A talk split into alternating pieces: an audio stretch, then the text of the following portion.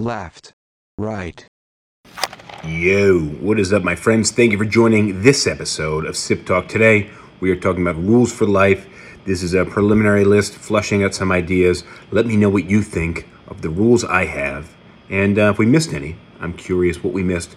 Throw them in the comments. I appreciate you guys who do watch us, who do listen to us. It would really make my day if you do not already subscribe to this podcast or any way possible interact. If that's a like, a comment, a share, anything helps us grow. And uh, I, I really appreciate that stuff. So uh, thank you guys. I'll see you on the other end. Enjoy the episode. This is Sip Talk. Grab a drink and enjoy. Across this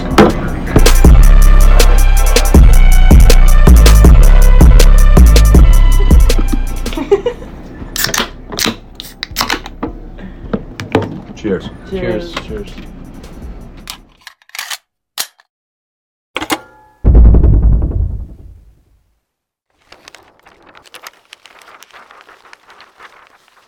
All right, there's the long pour.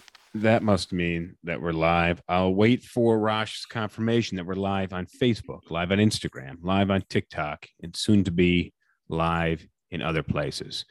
My name is Justin DeJulio. This is Sip Talk. Today, um, as always, I'm joined by James, the Bosniator Boswell out of Charleston, South Carolina. James is an accountant, a philosopher, a bartender, and a professional referee.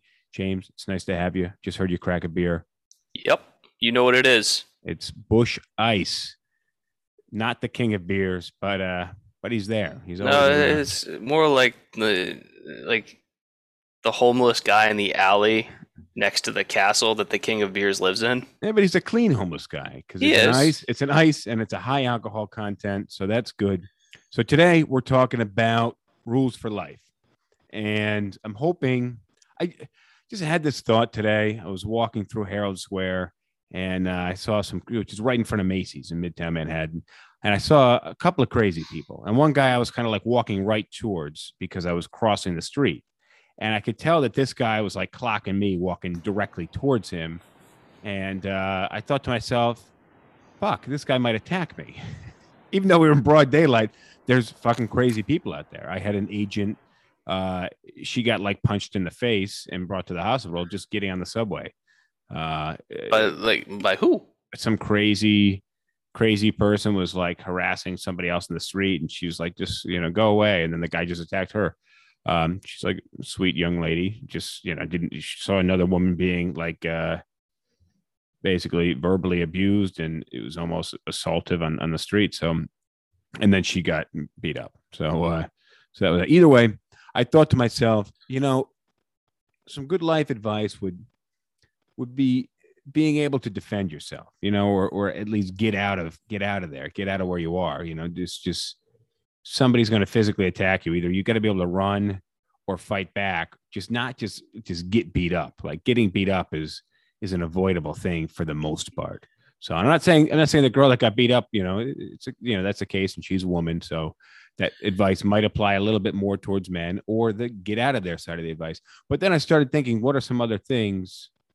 What you're describing, uh, I just it reminds me of a video that I watched of a karate instructor of probably like a fifth or sixth Dan black belt, you know? Yeah, and he's got his class in front of him. He says, I want to show you guys how to deal with a knife attack, right? So he has one of his students come up and he says, When I say go, pull out a knife. And he gives him like a prop knife, right? yeah. And so he says, Go. And so the student pulls out a knife and the karate instructor turns and runs. But that's I thought you were gonna say he kicked him in the nuts. No. But that's but the turning and running also is that's a, there's a there's skill to that. You know, just it's not it's not the fight or flight, but it's the freeze aspect of it that a lot of people don't mention. That'll that'll get you fucked up. So either way, Yeah, it's like as soon as here's the knife and he just bolts. and I just I started I started thinking, and uh, you know, I, I came up with a, a decent list. It, this is not this is very preliminary. It's open to discussion. It's open to debate. I'm I'm I'm curious your opinion on these things, but to me, most of them seemed seemed pretty pretty crucial. Uh, before we get started, I'm gonna have a beer. I got a, uh, a Brooklyn Brewery pumpkin ale, and uh, just this is not on my list, but being able to open a bottle with a lighter or pretty much anything that's hard, I think is very good life advice. Let me ask you uh, how your weekend was. I had a pretty exciting weekend. How was how was your weekend? I was slammed with soccer the whole weekend. Like I had two games on Sunday, one game on Saturday, and the game on Saturday was a local game, but it was a Division One men's game that was really competitive. Went to overtime, and by the time I got back, like I came home, I took like a three-hour nap, and I woke up and like my eyes were still burning from just being out in the sun and being tired. Like I don't know, I'm getting old. These games are wiping me out, man. yeah, but you know, most of the professional level referees, those they're not, you know, guys in their twenties. They're uh you know, they're usually a bit older than that. So peak of the career for most referees is probably early to mid 30s, maybe late 30s. you think? Yeah. I don't know. I mean, I don't watch so many sports, so Well, uh, the the reason for it is to get to the top level requires a lot of skill, a little bit of luck, and time. Because one, time will allow you to learn the skills and experience of seeing game situations over and over again and knowing how to handle them and developing your interpersonal skills to manage your way through situations when people are upset but it's also time in terms of getting exposure to the people that will promote you to the next level. yeah, I guess that makes sense. And and in, there in that lies the luck. Definitely. Well, And- and then there's the luck of did you have a good game on a day when somebody important was watching you? Because in order to break out, you do a lot of these youth tournaments or these like adult amateur tournaments or something. And usually at like the big ones, there will be some referee scouts that are there watching the referees and seeing who's doing a good job. But they can't watch every minute of every game simultaneously. So they'll drive around the complex and spend five or 10 minutes at one field, five or 10 minutes at another field. Maybe they've gotten a tip that, hey, here's a guy to go watch or something. So they go watch him, and maybe that guy's having a good day. Maybe that guy's having a bad day. Maybe he's a really good referee and he's having a rough day. Or maybe Or he's just not that great a referee and he's having a fantastic day. well, well- also nothing exciting or controversial could be happening on the field. So There, there's also that, in which Yeah. case the only thing that you can do is just have work ethic of them seeing you running and them seeing you do whatever you can to show that you know what you're doing. But if the game isn't providing you opportunities to show that you can handle things, then you, you kind of you're out of luck there. Or you're also just out of luck if you happen to have a slightly off day on the one time that somebody important is watching you. Yeah, no, I, I get it, and I, I I understand that aspect of the time. Um, so, but that's good. You got a little color. You got a little more uh, sun than I did th- this weekend, so that that is good. Uh, I was predominantly inside. I'm working on uh, working on building a workbench in the garage. So, as you know from the time I I built a bar in our apartment, I framed this thing out. Although this time I didn't. so the price of lumber has gone up. Uh, but back then, when I built the bar, I used treated lumber, which is like heavy, heavy outdoor deck material lumber that you don't want to rot. So I just use regular two by fours. This one's going to be inside and some four by fours. Uh, but that was a, a lot of work, a lot of cutting, a lot of sawdust. It shit was in my ears and my nose, all over the place. Um, I also uh, I put some shutters on the house, and the, there's a funny thing about shutters. I uh, I just, you know, looking at the house when we bought it, I uh, I knew something was missing from the front. It got painted. We took some trees out, some bushes out, but it just looked funny. And I kept thinking to myself, you know what? Some shutters on the house would look good. Now I don't know anything about shutters. Went to Home Depot. Aren't they really expensive? Well, maybe. All right, but I went to Home Depot, and uh, I said, "Oh, there's some shutters. Let me buy some." And my thinking was, I don't, I don't know the exact measurements of the window, but if I don't buy them, I have to measure the windows and come back and buy them, right? And if I do buy them, and they are correctly sized, then I don't have to come back. But if I buy them and they're the wrong size, I have to come back. So either way, if I didn't buy them, there's a 66% chance I'd have to return for the shutters. It's a 33% chance I wouldn't. So either buy the shutters and they fit, or you buy the shutters and you have to return them for the Well, correct size. the air. I decided to buy them. They're the wrong shutters. Either way. so I actually spent a large block of time returning shit at Home Depot and Lowe's and going back and forth this weekend. But I found some new shutters at Lowe's. I had sized the, I measured the windows ahead of time, mounted the shutters. They're just kind of these uh like plastic shutters. They don't actually serve any purpose. So maybe that's why they didn't. I mean, it was like 50 bucks for a, a pack of two of them or something. But uh I screwed them into the house and and and they look wonderful. But I think they don't they serve no purpose other than looks. So anybody who knows anything about shutters is probably looking at the house going, "These dopes." Um, all right. So what's your what's your first rule? Hold on, I got I got one more thing about the house because this is Oh, this is pretty cool. And then I and then I, I promise you I'll, I'll get into the rules. Uh, I'm in no rush to get into the rules, but somebody else might be um, who's listening or watching. So look, so a while back I started restoring this old clock. There's a barn behind the house, and in the dirt in the barn, I found this beat up old, it just you know beat up old dusty clock full of dirt. So I, I brought it into the house. I cleaned it up. I dusted it off, and uh, it was a cool looking clock, but it still needed to be restored. So I started doing some research as to how to restore this clock. I had to, I cleaned the hell out of it. Uh, and then I started doing like a varnish remover. And then I started, re- I, had to get, take the, take the thing apart from the inside out, which, you know, with clocks is really tricky because it's the way clocks are put together is that structurally, like everything relies on everything else. So I started looking them up. Apparently, and I could be a little off on the model and stuff like this, but, but this clock or a model similar by the same producer in 1929 cost $91.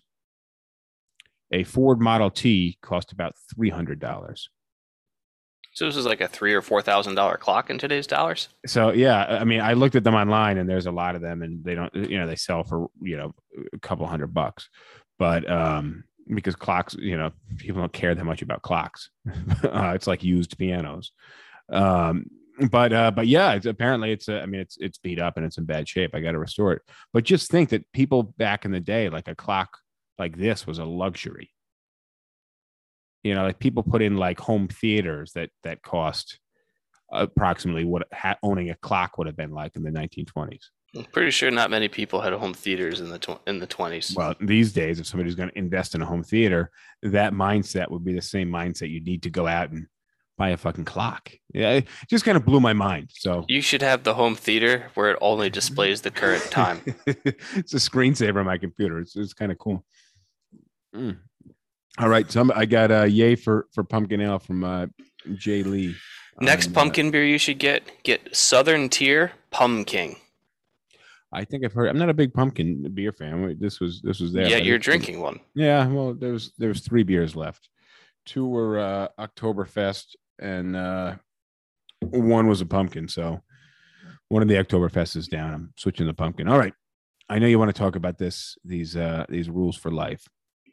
Um, my then the first rule that I told you was kind of my thought because uh, that's kind of my first rule because that was my initial thought. But what what are your thoughts on knowing how to fight or how to defend yourself or how to evade a bad situation and that's both verbally and physically Well, I would say being able to recognize a situation that you need to escape from is a really good skill. And it can be a conversation, it can be an argument, it could be a fight, or it could just be a general set of surroundings that you're not comfortable with that you need to extricate yourself from. well uh yeah i i'd like that think about uh like sexual encounters and people saying you know i was raped but the other person was like well i thought they were thought they were into it um you know but and uh, i mean in some cases they were raped but that was the first thing that came to mind when you used the the, the phrasing that you did That's not where I was going. I was thinking more of just like I don't know if you've ever been in a in a situation where you're just like I don't like the vibe here. This doesn't feel safe. And you can't put your finger on exactly why, but you know that you need to leave. Yeah, I see what you're getting at. I feel like that's how a lot of people end up inadvertently uh, being an accomplice to a crime. Right, because they didn't get out soon enough. Yeah. So, I, you know, I think, that, and again, I want to tune these up, but I think that I think that we're on to something with that. Well, I've Uh, got one that I think you'll appreciate. It needs to be fleshed out a little bit, but um, the basic rule is don't try and outthink the room. Um, all right, run run by me the rationale there. It's going to be pretty rare that you're in a circumstance where you're the smartest person in the room. And so it like don't try and do something that I don't know. It I'm I think this might be a, a personal issue. no, no, it's this is something that I've heard other people talk about with like Can you give me an example? yes, I need to think of one.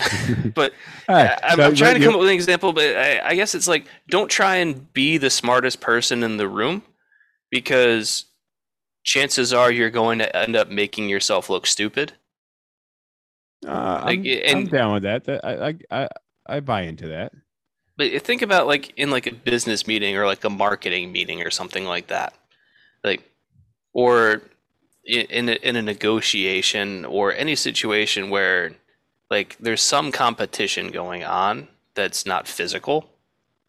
Like if you like outthinking the rooms mean like doing something that is really unconventional and untested. There's a reason why unconventional and untested things aren't done is because they don't work. It's very rare that someone who tries to outthink the room succeeds. Like, uh, here's an example. Okay. Um, the Derv is trying to buy a new computer, and right now, graphics cards prices are really high hmm because everybody buys them to try and mine various cryptos. And so, between the global chip shortage and manufacturing problems Well, with that's- COVID that's and what I was everything else, Yeah. well, th- there's that, but there's also the the greatly increased demand for them. So you got low supply and high demand. So, for example, last year the graphics card that I bought for about three hundred dollars. If you go on eBay right now, it's listing for like seven or eight hundred dollars. Damn. That's not the way that graphics cards should work. A year old graphics card for three hundred dollars then should be less than three hundred dollars now. And so right, he was so- looking at buying components to upgrade his computer and he's like i don't want to spend $800 for a $300 graphics card and then he found that you can like he, he found pre-built computers where you just go to a company and they say here's an entire computer for some price and in that computer is one of the graphics cards that he wants and the entire computer is like 1100 bucks and if you were to buy just the graphics card it's like 800 bucks so he was thinking like I could probably get at least three or four hundred dollars for the rest of the computer. Yeah, but how is this going? Yeah. So what he said was, what what? Here's where the overthinking is. Is like, I can buy one for myself and just be happy because I've got an upgraded computer. But why not buy like five or six and then sell the individual parts from them? Mhm. And that's where I was like, there's a reason why nobody else is doing that. Because if other people were doing that, then you wouldn't be able to get that computer because it would be sold out. So somebody else has to have thought of what you are doing and has chosen not to do it for some reason that you haven't thought of yet. Well, I think he needs to flush the thought out. But there, uh, from Let Love Rain, Does that make sense? From Let Love Rain on TikTok, she says, "Don't underestimate the other guy." Yeah, that's kind of I along the same lines as this. I think it's in the same. In the And, same it, and that's a good rule. yeah, it, it is. All right. If you me- underestimate your, your your opponent, then you're gonna end up putting yourself in a situation that you shouldn't have been in. All right, let me uh, let me hit this next one here. Um, this is offset pleasure and pain. So basically, meaning you shouldn't pursue only pleasurable things like eating cake and ice cream all the time. Uh, there has to be some some balance. So basically, hard work gets you reward, but if you're only seeing reward, then you need to figure out some way to to basically you, you kind of kind of reevaluate where's all this pleasure coming from you got to start doing something hard otherwise you uh you stop appreciating what's bringing you pleasure and it's just it's not it's not good. So basically, uh, just offsetting pleasure and, and pain, and then that ties into the next one. Well, I Um, just want to throw a joke out there that I know you'll at least appreciate. All right. Not every day can be brownie mix for breakfast day. you uh you guys mean to tell me you don't eat brownie mix for breakfast? no, I've never heard of anybody eating. Come on, everybody has to do it you know, every once in a while. No, I'm sorry, it's not a it's not a thing.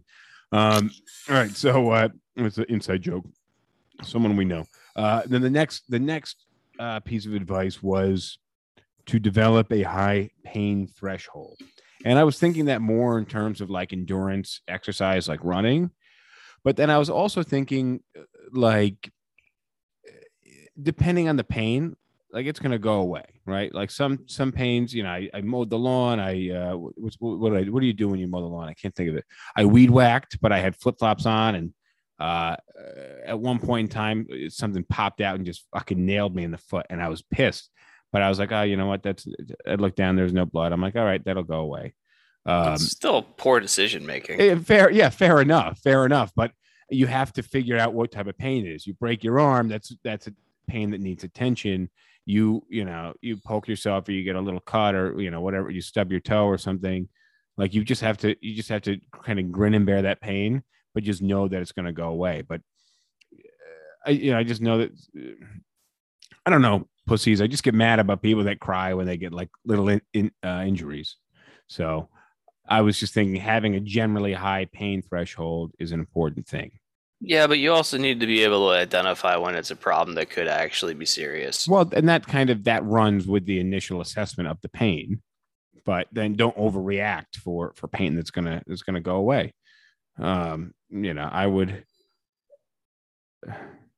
I was just to compare like a sunburn to something else, but, but sunburns are bad, man. Um, all right.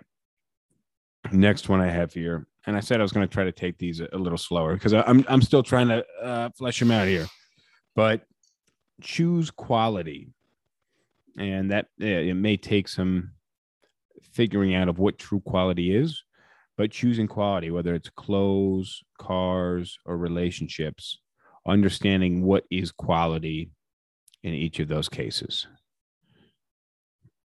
What are your What are your thoughts on that?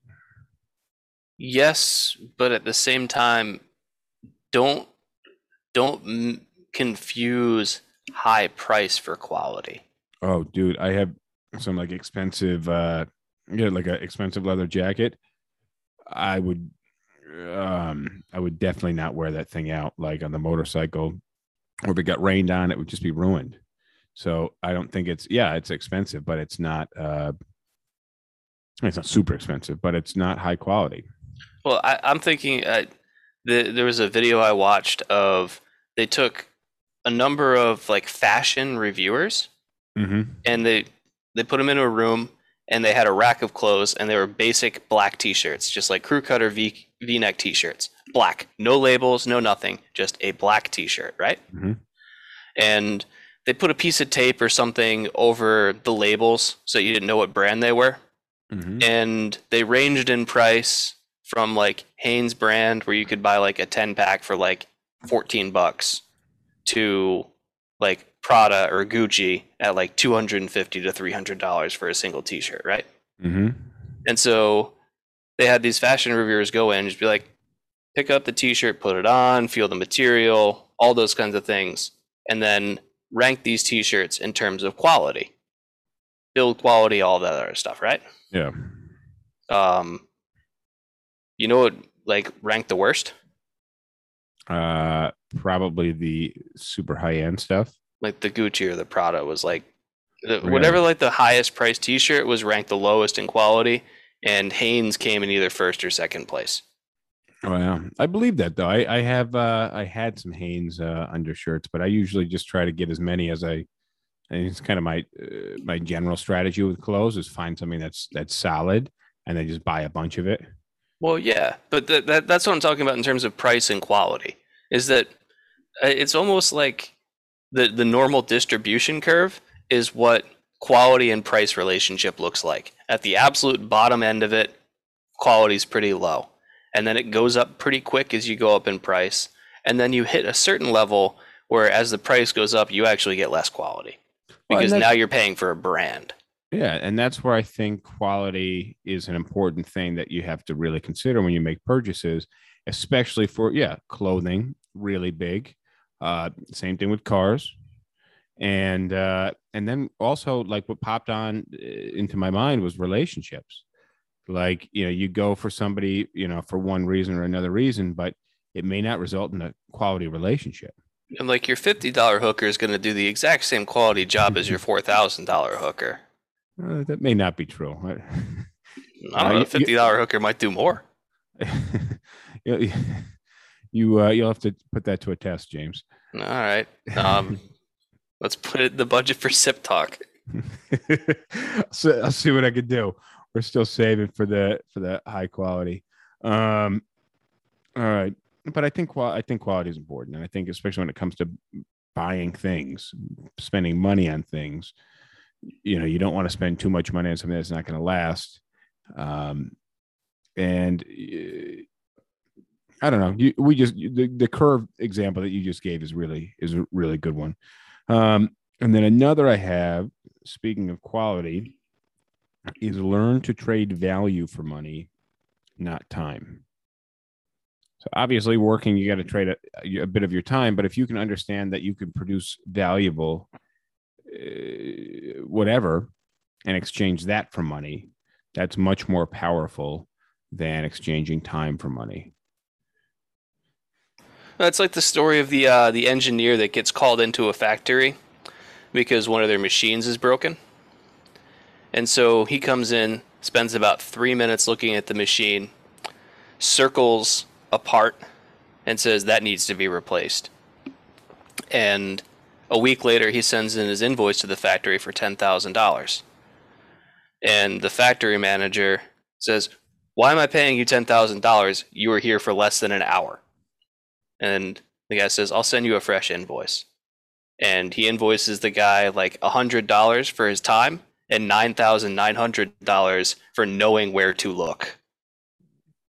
Yeah, that's good. And I think uh, a lot of people that work in the service industry, um, especially, uh, you know, need to have value for their time. I explain that to people when I'm working with clients that, you know, if I can show you two apartments or just one apartment that works, you unfortunately for you, but you got to pay full price versus you spending the next three weeks working with 12 different brokers and them taking you all around town and finding the places that you know just exist and opening doors for apartments that exist um, versus saving them time. Uh, but I think exchanging value, and I, I'm spending time helping them, but uh, it's having that background and having the knowledge that that matters, and that's that's where the value is. Yeah, at the same time, don't cut corners. Oh fuck corners, man! I I my skull has taken some goddamn divots this weekend. Uh, I bumped my head on. We have this. Uh, I wasn't talking about literally cutting corners, but since that's where we're going, we got a hood. I I engineered the uh, uh, the countertops in the kitchen that the places that you would walk by the most and catch don't have 90 degree angles. But I didn't think about this. The uh, the hood uh, you got a big wooden hood that that goes uh, over the stovetop. It's an electric cooktop top with a with a blower over the top that an exhaust fan, but the encasement is wood and twice I've nailed. I mean, you probably can't really see the top of my head, but I've nailed my head on this thing and just taken chunks out of my head over the last three days. So you can just start walking around with a helmet on. I got to do something about. I got to cut some corners. That's what I got to do. Either that, I got to cap the corners. I don't know. Because Um, I, I see people people trying to save time one way or another. More often than not, I see it end up costing them more shortly afterwards. yeah, I, I got something on in a minute. So let's Okay. let's get there in a in a in a second because you're you're right. Um, eye contact. Uh, learn to make eye contact. It helps you exude confidence and learn how to make eye contact. Uh, but also know when not to make eye contact, whether you're in a sketchy place or there is someone ske- like you don't want to make eye contact with the crazy person in the street. Otherwise, they're making a beeline right to you. So, eye contact is important. Understand the relevance of the eye contact. Um, learn to talk only about other people, and this and this takes practice. But I'll give you an example, and and give you an example. Somebody's telling you about their trip to Greece and you say, "Oh, that's really interesting." Last year, I went to Italy. Conversation's kind of over, and the other person doesn't feel they're not going to like you as much as if you only then talk about them. And obviously, you want to talk about yourself a little bit, but it's it's a very powerful tool to withhold conversation about yourself, ask more about their trip, they get to talk more about themselves and that's something that people really like doing Yeah. talking about themselves It's- Mention yourself only so that you can carry keep the conversation going and provide them with more things that they can talk about. yeah and but it's also you know if you've been to greece you may not you know you may just you may want to ask more questions and not just say oh yeah i was there it's nice right like That's it.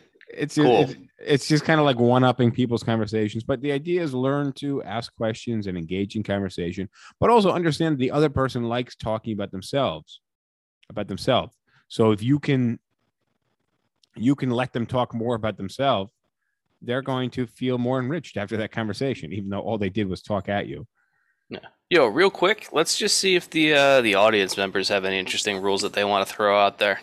Oh yeah, if you guys uh, want to comment your rules, we are we have Rosh that's watching the comments on Instagram and Facebook. And if you guys want to join the live, there's a link in my Instagram bio. You can check that out, and we'll have to admit you. You don't have to be on video. You can join with audio only.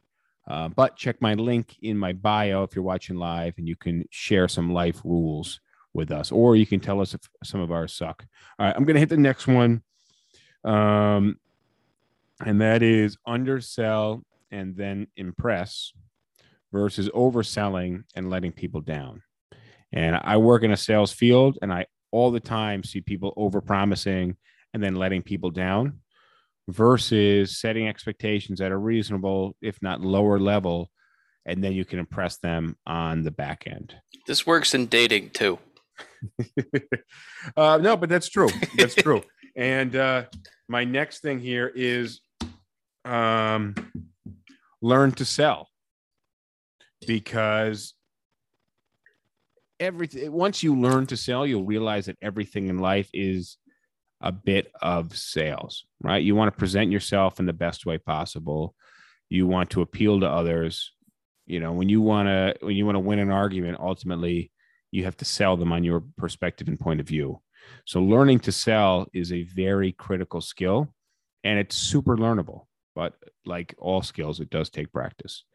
Um, it's something like even in refereeing at the higher levels, one thing that we talk about all the time is selling the call. Make a call that you can sell. Because sometimes the absolute book answer call on the field is not something that you're going to be able to sell to anybody on the field. So you have to find the non book answer call and then sell that instead because it's an easier sell. Yeah, but that's that's why I think sales are, are super important. Those of you guys on TikTok, thank you for being here. I know I, I ignore I see the comments coming through on TikTok.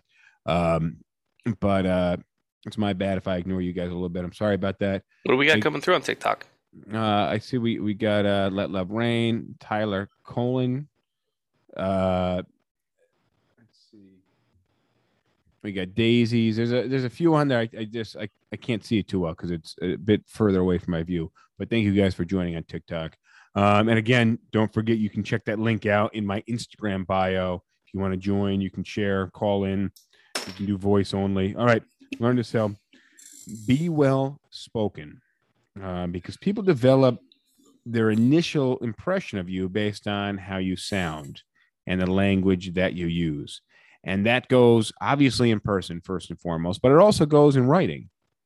And I think oftentimes less of people who can't write or have people send me these emails with no punctuation or every I, this this I get a lot of. A lot of this are people that send me messages where the first letter of every word is capitalized. Do you see that ever? And I correspond with a lot of people on a on a daily basis, and uh, I mean, People- I send a ton of emails every day, but it's to the same people usually. Like, oh, and of that, I mean, it might be like 30 people, but that's a pretty small group when you think yeah, about it. but I I've been emailing people for years, especially in real estate, that I've never met in person, and you can bet your ass they have an opinion on me. So, what is that based off of?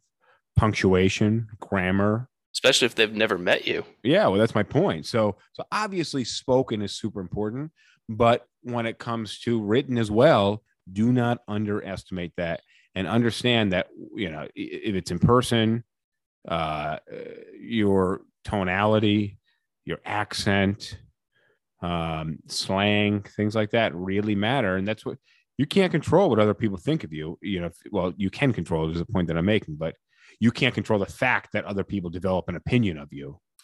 Well, when it comes to writing, you've got two advantages. One is time, because you can spend as long as you need to reviewing what you just wrote. And two is spell check is free.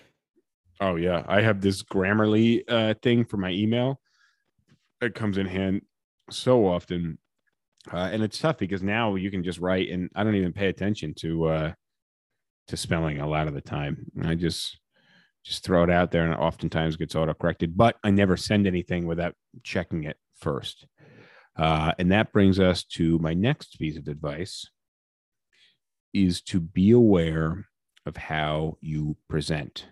So basically, be aware of what others' first impressions of you are.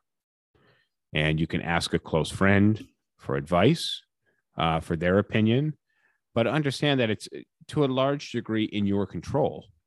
It can be a tough conversation to have. It would be a tough conversation to have, but you you know your friends are going to be the most honest with you, especially if you're soliciting their honest advice. But it's an important fact in life, and you can't control the fact that other people develop an opinion of you. You can control the opi- the opinion for the most part. You can control the opinion that they develop of you, but that's just how people work. Their you know their brains are are trying to classify you in, inside their head. So It goes into appearance too, where obviously there, there's certain aspects of your appearance that you can't control, and we're not going to talk about that. But you can show that you try and take care of yourself. You can tr- like you don't have to spend a lot of money or really any money at all to dress well and, and be hygienic and put together. Well, that's that's the be your best version of yourself. That's be your best self. So figure out what the best version of yourself looks like or behaves like, and you act like that. I was I was at Home Depot like six or seven times this weekend. Um, because even though I have a garage full of tools, every time I need something, I just don't fucking have it. So I have to go back. Um, but I was at Home Depot, I hadn't eaten, and there was a, a taco truck in the parking lot. So I'm standing in line. I ordered. I'm waiting, just kind of watching people. And this big guy came came up, and he was waiting for some tacos. And uh, he wasn't huge, but he was a, he was a he was a hefty dude. And he had giant sweatpants on, and then he had a polo shirt that came down. The arms on the polo shirt came down halfway uh, to his forearm. And I'm thinking, like, this guy's got to have like a four or five X polo on. And it, it occurred to me that if you're a big guy, wearing extra big and baggy clothes doesn't hide the fact that you're big. And if you're a skinny person, wearing extra big and baggy clothes doesn't hide the fact that you're skinny. Point being, wear clothes that fit. And I think nobody would err on the side of wearing clothes that are too too tight. Although I do Some know that people would. I mean, if you've been to a Walmart, you you you know that, and um, but uh, you know you can. And again, I'm talking about quality. We talked about quality, but you can still get pretty cheap clothes. Um, but just you know, focus on buying clothes that fit. And I think that that's an important factor uh, factor in being your best self. Um, all right, I'm on page two here. I'm gonna try to get through these pretty quick. Um, right, hang on. Let me just read Raj's comment here. It reminds me of a joke. Two people are talking. Someone said he speaks French. The other person replied, "Oh yeah, my niece went to Greece last year." that doesn't even make sense. But if you That's the listen, to- joke. but if you, I know, and if you listen to other people's conversations, that conversation in the second person's head, who says, "Yeah, my niece went to Greece last year," they feel fully justified, like that's a relevant piece of information, and it is not a relevant piece of information. You, if somebody says, um, he speaks French, ask more about their French or how they learn French or have they are they French. Da, da, da. Don't just talk about yourself. But if you listen to people talk, and I'm on the train every day now, and I just hear people's conversation, and it's like they're having two different conversations. I thought people don't talk on the train. Some people talk. s- Oh God, they're like talking on the phone or talking to each other. They don't talk to strangers, but they they do a lot of talking. Um, all right, I got a I got a good one, and that is understand the power of your attention. Where you spend it is likely where you'll end up, but pay attention to exactly what you're focusing on. All right, when you have a goal, it's a good idea to write that goal down and maybe keep what you've written on in your pocket. However, be very careful with what you're laying your attention on. So the goal isn't owning a Porsche 911. You want to focus on the means to owning it. So your goal should be what your next step is. So it should Lock be, picking classes, filing down VIN numbers. but it should be. Well, that, I mean, if that's the if that's the route you want to take, then that's what you need to be learning. But don't focus on just owning one. Focus on achieving ownership, right? So if you if you want to do something, rather than focus on that thing, focus on how do you get there, and put your energy into that. But but just be aware of of the power of your attention, and then be aware of what you're directing it at. Is is it too broad the goal? or are there steps before that goal that you should be paying your attention to? Uh, and then I have another one, and this is kind of goes hand in hand when it comes to setting goals and uh, spending attention, but it is reverse engineer your goals. So figure out what needs to happen in order for those goals to be reached. We're, we're on the same page on these. Yeah, someone needs to park a 911 unattended. um, yeah, man, I've been looking at at sports cars lately, but uh, I got I got other places- 1989 Lotus Lotus Esprit. I'm not a big Lotus fan, man. I'm not not a big Lotus. Nice car, very cool. It, Yeah, it's it looks a lot like a Countach. Yeah, I'm not I'm not surprised. There's a new Countach out. There's an all electric one, I think. Yeah, it's an incredibly sweet car that they're only making like 30 of. well, No, you can't afford it. no, I, I'm positive I can't afford it. There's no no question about it. I I bought plastic shutters that don't uh aren't fitted for those. So like if you, so the shutters aren't as big as the windows. Is the point? Like it covers like two thirds of the window, so it just it doesn't ah it doesn't make any sense. Um, it looks like that uh, 1989 Lotus Esprit is the car from Pretty Women, which uh that was a cool car. You won for about 40,000 right now. Hmm. No, maybe I will look into it, but I'm not a big Lotus fan. I- Like you might be after you drive the car. I'd have to drive it first, yeah. Um, but it also it like oozes 80s, which is which is funny. And Right, so- that's so why you would buy Countach. Exactly. Um, all right. Here's another one I got, and that is don't, and this is also from sitting on the subway. Don't prune yourself and preen yourself in public. I, I really don't like that. You ever watch somebody like look in the mirror and they're and they're in public and they're like fixing themselves? I think that's something that should only happen in private. Obviously, some Uh. pe- obviously, some people disagree with me. I, I I don't know. Like if I see like some chick that like is fixing her makeup, that that that doesn't even like catch on my radar. I don't care. But, like you know, like clipping your nails in public or something. That's a little Oh. bit weirder. Fuck that. That's not weird. That's Right, but like you're talking about like a chick like fixing her mascara or like applying a little bit of blush or something. Hmm, Does that I- bother you? Yeah, all of it How? does. I- How does it- that bother you? it's the it's almost like a weird vanity thing. But but I think as a general rule, there's certain things that you should just do, like in the bathroom or in private. That's uh, you know, shouldn't shouldn't happen uh, out in public. So if a chick takes her mascara wand out and like fixes her eyelashes, that bothers you. I it doesn't bother me really, but I'm just thinking as a general rule, if you just reserve those things to happen in private, Rosh says the problem is putting mascara on while you're driving. yeah, I, I try not to. do- I try only to do it at uh, at stoplights. Actually, um, I put all my makeup on in private. So, um, no, we should say hi to Lisa too. hi, Lisa. Thank you for joining us. Uh, I see. Lisa, what are your rules for life? I see Andreas is here. Yeah, so guys, we're uh we are talking about I see micro bias. Is that uh in regards to my perspective on this uh, through TikTok? All right. And then I hit wear clothes that fit.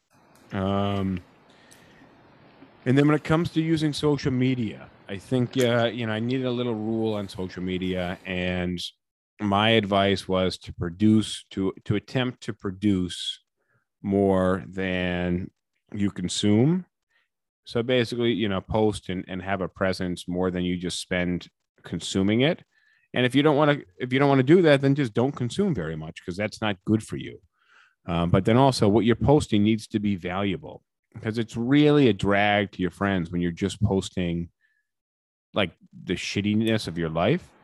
Nobody's going to want to be your friend. Or here's what I had for breakfast today at this restaurant. Yeah unless Yo, it's- you're not going to be able to explain that one to me either. Like, well, this is what I'm eating today. yeah uh, i don't i don't get it it's uh i think people typically what i see is when people post like that stuff they like want other people to believe that like that's their life does that make sense like oh yeah every day I look at it this way. When I see people taking pictures of their dishes and posting them to social media or whatever, what that tells me is that this person is so self absorbed that they think that what they eat is interesting to other people. uh yeah. Nobody's really concerned with what you eat. Uh comment from mark. Uh mark let me know if i can share why you you couldn't talk but mark uh mark couldn't he said i couldn't talk for almost two years and it's amazing what you pick up just by listening to other people. And he said i i mean really listening. Uh so yeah but that's the thing is like listening is is really important. And most people when they're in conversation just want or just are waiting to speak and share whatever their life is whether whether uh, i think I, mark said sure i can share. I, I think mark had throat cancer but you know hence why he couldn't talk for uh for almost two years. Um but yeah people are you'll you'll tell somebody that you just got a promotion at work and then they'll tell you what restaurant they ate at for lunch because in, in in some mind that you know them taking a break from Oh, work yeah, after I got a promotion, I went to that restaurant. yeah like nobody gives a shit. They, you know they they want to talk about themselves. So uh but yeah i think i think listening is is super important. Um all right let's see uh Can I, uh, let me throw one in. all right if you don't have one, develop a sense of humor. Like, be able to roll with the punches, be self deprecating, and find the humor in situations because otherwise, it's tough to be around you. yeah and that goes along with like not being uptight you know like eh, nobody wants to have to watch themselves around you.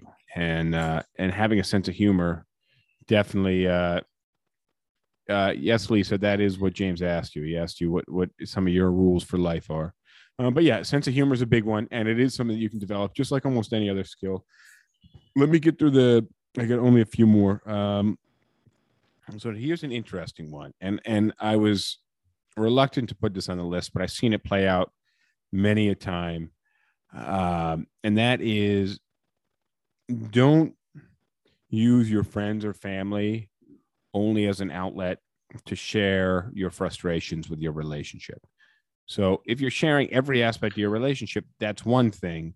But if you're just only talking about your your partner to the the friends or family in your life about the negative things, they're going to develop a very negative opinion of that person.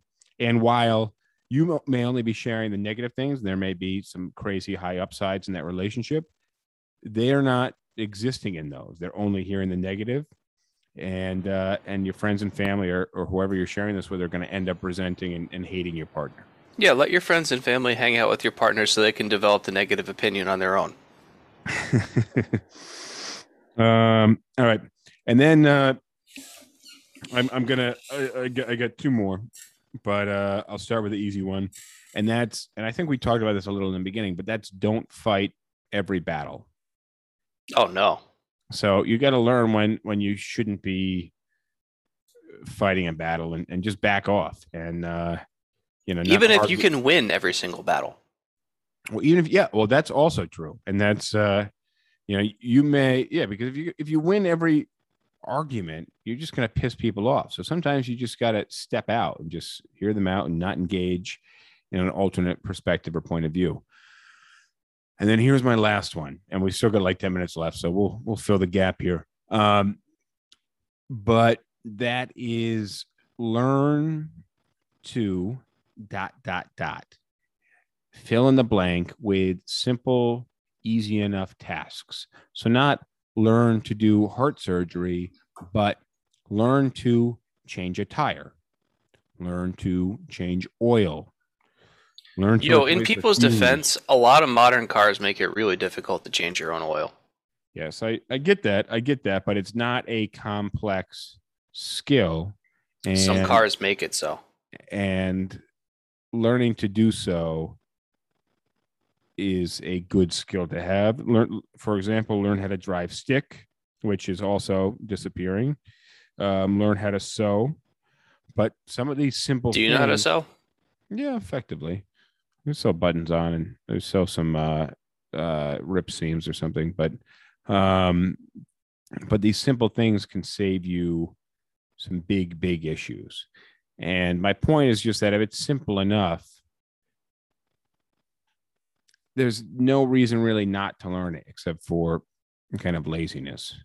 And you never know when, you know, when you may, especially change a tire you know, I guess everybody has AAA, but you know, what if you're stuck out and it's cold outside and there's no tow trucks available for two or three hours? You're just going to chill on the side of the highway with and do absolutely nothing with a spare in your trunk? Seems very silly to me. What what car have you tried to change the oil on recently that that's too tough? Um well, the Acura would be difficult because it sits so low. I don't have a jack. I don't have a jack in my pickup truck either, but not because I haven't tried to find different jacks for the truck, but because every jack that I can that I that I find isn't a and I've looked at like the hydraulic ones that pump, they don't pump high enough. You remember the issue with it when the Jeep Wrangler uh, had that when the wheel fell off. all, all you do is just stretch out the suspension a little bit. Well, what I did was, uh, yeah, you pump it up, but the suspension basically just keeps the tires on the ground. Um, uh, I ended up having to. There was a, a wooden fence post that had like fallen out, and I used that as like a you know like a a lever to uh, yeah. To lift well, here's the, the thing: is like for me, if I were to want to change my own oil, let's assume that I have a jack, right? And I can mm-hmm. jack up the car and get underneath and do all that the amount of time that I'm going to spend putting like doing doing all the steps that are required to change the oil in the car. The amount of time that I spend would be about the same amount of time that I would be spending if I were to drive it to a place like Jiffy Lube or whatever and just have them do it. And if I take it to a place to have it done professionally, one, I get a guarantee on the labor. Two, I don't have to deal with the disposal of the oil or the other parts. And it only costs maybe like 20 or 30% more than if I were to have bought all the things on my own. So like I I go to a shop to have my oil changed because it's much more convenient to do so. Well, but okay, but let's back up because you have you've kind of commandeered my point and and taken it in a slightly different direction. I, for the most part, have had the oil changed in my vehicles for the last decade. But what I said was learn how to do so. Oh yeah, well that's important. It's like develop it's- self sufficiency. develop so yeah but but there's a lot of simple skills that don't require a four or six year degree to do there's something that you can spend you know eight minutes on youtube and then figure out as you go yeah it's There's a YouTube tutor- tutorial for virtually anything you could possibly imagine. oh and it's awesome for the most part but like trying to fix this clock that was not a that was not a good one. I didn't I, I, dude i opened the back of that clock up was trying to pull some screws out. I pulled every screw out. I couldn't get the innards of the clock out. And uh the clock is in like 700 pieces right now across the coffee table. And there's we got a little dining table in the sunroom. So it's just spread across all these places. Not exactly sure the next steps, but I do know I have the the wooden housing of the clock that needs to be stripped, and uh, still working on that. I think I need a better uh, varnish remover. The varnish remover I have is not as viscous as it needs to be to kind of stay on the. That's the end of my list, by the way, folks. Thank you for listening. Uh, now I'm just going to shoot the shit, but the but the clock is. Uh, we could talk more about that last roll, but the clock is like uh, slanted on the edge. So when I put the varnish remover on it, because it's not very viscous, it just kind of slides off, doesn't stick on. So I may need to get like a spray a- a- spray Wax paper. Apply it to wax paper and then stick the wax paper to it. Oh yeah, that some not even wax paper, even like paper towel might do it because it will it would hold that on top. But Same concept. yeah, exactly, it'll hold it in place. Um, but yeah, that was the issue that I, wa- I I was running into lastly was trying to get because it's just oh it's the clock is almost hundred years old, and uh, and I found it in the dirt. So um, he said take it to an antique store. With a bit of luck, they will know about old clocks and watches. Yeah, but I don't want to pay somebody uh, twelve hundred dollars to restore this clock that's you know worth less than two hundred bucks. And so Um, plus i'm kind of i'm kind of i'm enjoying uh oh, uh i enjoy i enjoy working on it so mark said on facebook i have no fucking clue how to change oil that's why i hire somebody else to do it and then his next comment was buy a new clock but also mark has lived in manhattan uh for a long long time so i can tell you from being in the city for a while not as long as mark that one you don't you, you don't have a driveway mark's from hell's kitchen so there's no, nobody with a driveway in Hell's Kitchen to to be off the main road and change your oil. So that was one thing. Um, but it's simple. For those of you who don't know, this is how you change oil. One, you don't you don't have to jack up the car unless, of course, you can't get under the car. Two, there's two components. There's the oil pan, which has a plug. Very easy. You got to put something underneath of it to catch the oil, but you just take a wrench and remove that bolt. And then the oil comes right out. Also, there's an oil filter. The oil filter, for the most part, you can take off by hand. Now, if you have a small car, it may be difficult to get your hand in there, but you can just Google the model of your car and then oil filter, and you'll be able to locate it. Oil filter size number A2320 or whatever. well, and then it'll tell you which one you need to buy to replace it. I like to replace the oil filter every time I replace the oil. That's what some- you should do. Some people don't, but that's generally the accepted knowledge. You re- you replace that. Now they make oil filter uh, grips. It's like a wrench for oil filters. I don't know how else to. Those can be it. handy. But if you if you one, it just has to be hand tightened. So putting it back on isn't usually as difficult as getting it off. But sometimes, you know, if you've driven five thousand miles or ten thousand miles, you haven't changed the oil, it can be uh, can be stuck on there pretty good, and it might be tough to reach your hand down deep inside and then turn it. What I found is I just jab a screwdriver, a Phillips head screwdriver into it, and then I use that screwdriver, and it gives me some extra leverage, little extra torque to turn the existing one and uh, and get it off. Then once and then just get- hope you don't puncture a brake line or something. well, I mean, it, yeah. Um, but that would be dumb. and it might happen. I don't know. Either way, Uh, it's happened at least once before. so either way, uh, you get that oil filter off, you get the plug off, the oil will drain out of the car. Usually, you got to make sure you got something under the filter because some oil will usually come out of the filter hole. And then you put the filter back on. New put the- one. you, the new filter back on, and especially not the one with a hole in it. Put the plug back in, hand tighten. You should Google how much, how many quarts of oil your car takes. Fill your car up with the right oil, the right amount of oil. You put the oil cap back on, you're good to go.